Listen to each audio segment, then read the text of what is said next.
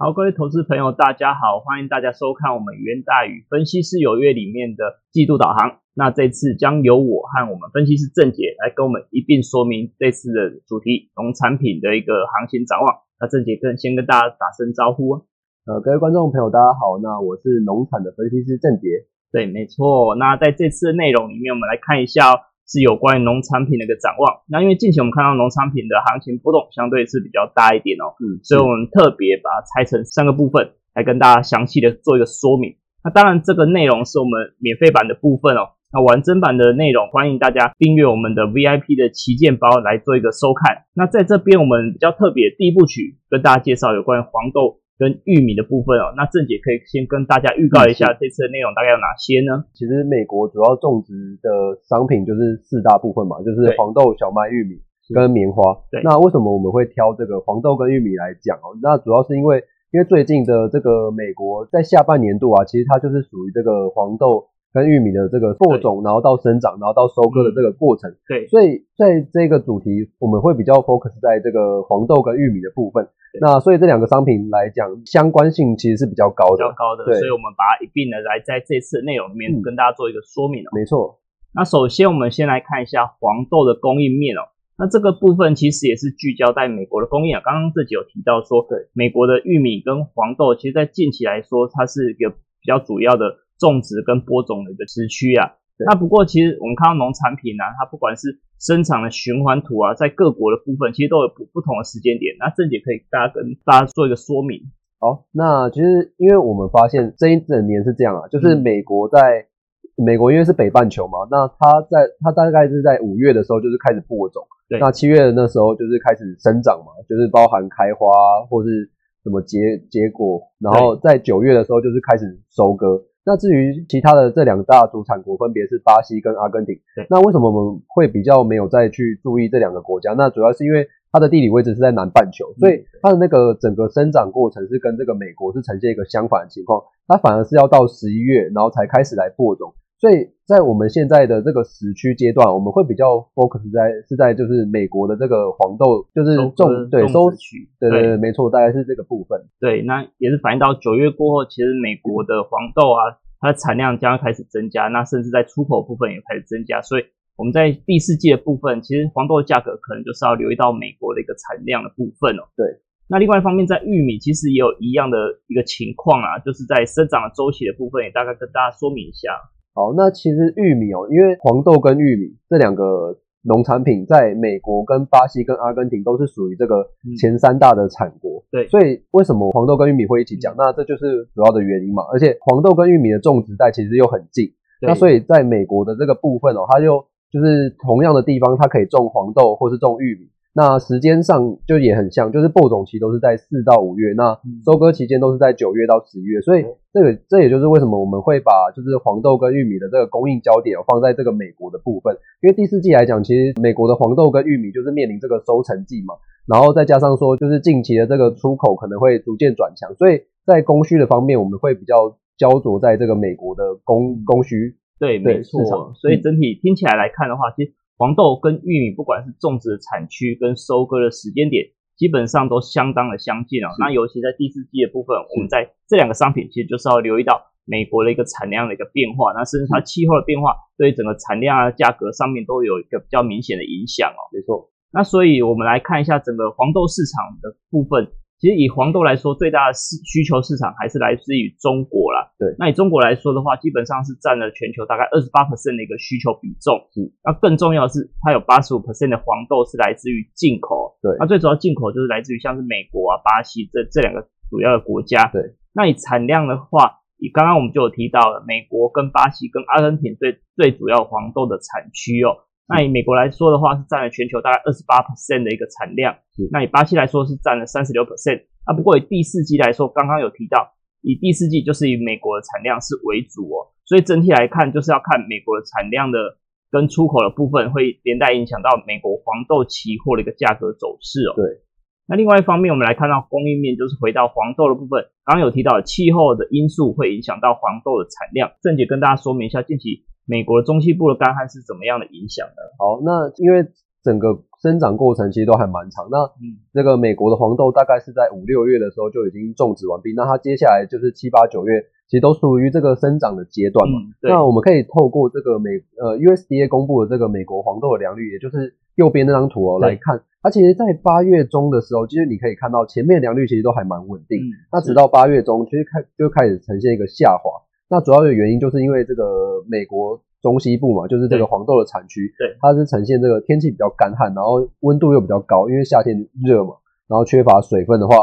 会导致这个作物的良率就会开始下滑。对，那这就会冲击这个美国黄豆的产量前景，那这就会让市场就会积极会去购买这个美国黄豆的期货，那这个价格就会顺势的拉上去。对，所以看起来整个中西部的影响的情况之下，让黄豆不管是良率或者产量都是受到冲击的情况之下。看起来是比较有利于整个黄豆价格的一个前景的发展哦。对，那另外来看到黄美国黄豆的库存近期也是呈现下滑了。那预估值来看的话，因为受到刚刚所提到干旱影响的情况之下，其实也是让 USDA 调降在今年的一个黄豆产量的预估值哦。没错，那比九月份来看的话，是下调了大概一 percent 左右的一个水准。对，那看起来就是呈现逐年的下滑了。以右边的图来看的话。不管是产量的影响之下，那甚至在库存的表现之下，美国的库存下滑的是一个比较明显，所以在 USDA 其实比较乐观看待美国库黄豆库存的一个消化情况之下，我们认为不管是产量的因素或者是库存的因素，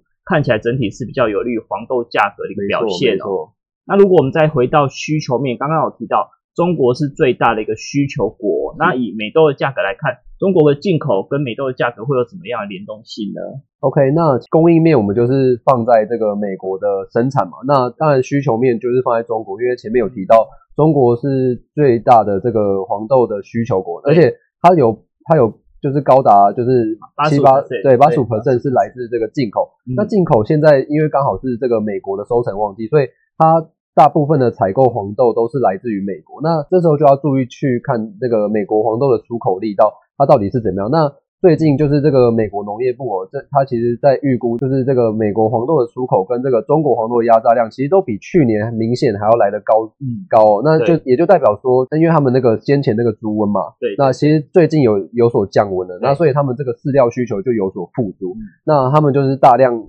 进口这个美国黄豆，那让这个美国黄豆的价格也会。保持这个比较强劲的可能。对，那其实在美国黄豆这个部分，其实中国也是要留意到他们跟美国所谓的贸易协定啊、贸易关系，必须要有所执行。他们第一阶段所签署的一个协议内容啊，也是代表说他在第四季可能要增加美国黄豆的一个进口量，才能符合当时所签订的一个条约哦。没错，没错。那另外一方面，我们来看到出口部分，是最重要就是来比较一下美国的出口跟巴西的出口到底怎么样一一增一减的一个变化呢？好，那其实因为前面有提到嘛，就是巴西是属于这个上半年采收，那美国是属于下半年采收，所以在我们看到左边这张图，就是巴西黄豆的出口量，它可以发现就是今年上半年其实都有这个创高的存在，创那个时间就是创那个时间点，我们会认为说哦，因为那个时候中国就是因为非洲猪瘟的疫情已经降温嘛，然后大量采采购这个巴西的黄豆。但是我们没有想到，就是下半年哦，就是你看，我们可以发现，在美国这个黄豆出口，在七月、八月、九月，它这个曲线来讲，其实也是创下这个历史的新高。那也就代表整个的这个中国黄豆的进口量，其实是真的很庞大，因为它上半年已经采收了巴西大量的黄豆，那下半年又采收美国大量的黄豆，那也也就代表今年整体的这个中国黄豆的进口数量，其实是真的可以很强大。那这个也就会让我们预期，这个整个第四季在美国黄豆的出口部分会非常的顺畅。对，所以看起来基本上中国已经慢慢的摆脱他们在去年受到了非洲猪瘟的影响。对，那今年就是积极的进口所谓的饲料部分，不管是黄豆或者是玉米的部分哦。那所以整体来看，美国跟巴西的出口，不管上半年或下半年表现，相对来看都是比较强劲的一个事实哦。是。那另外我们来看到一下黄玉米的部分。那玉米来看的话，就是以美国是最大的供需国，就是不管供给或需求，就是美国是最大的一个部分啊。那所以可以跟大家说明一下，到底它整体的市场的贸易概况大概怎么样呢？好，那其实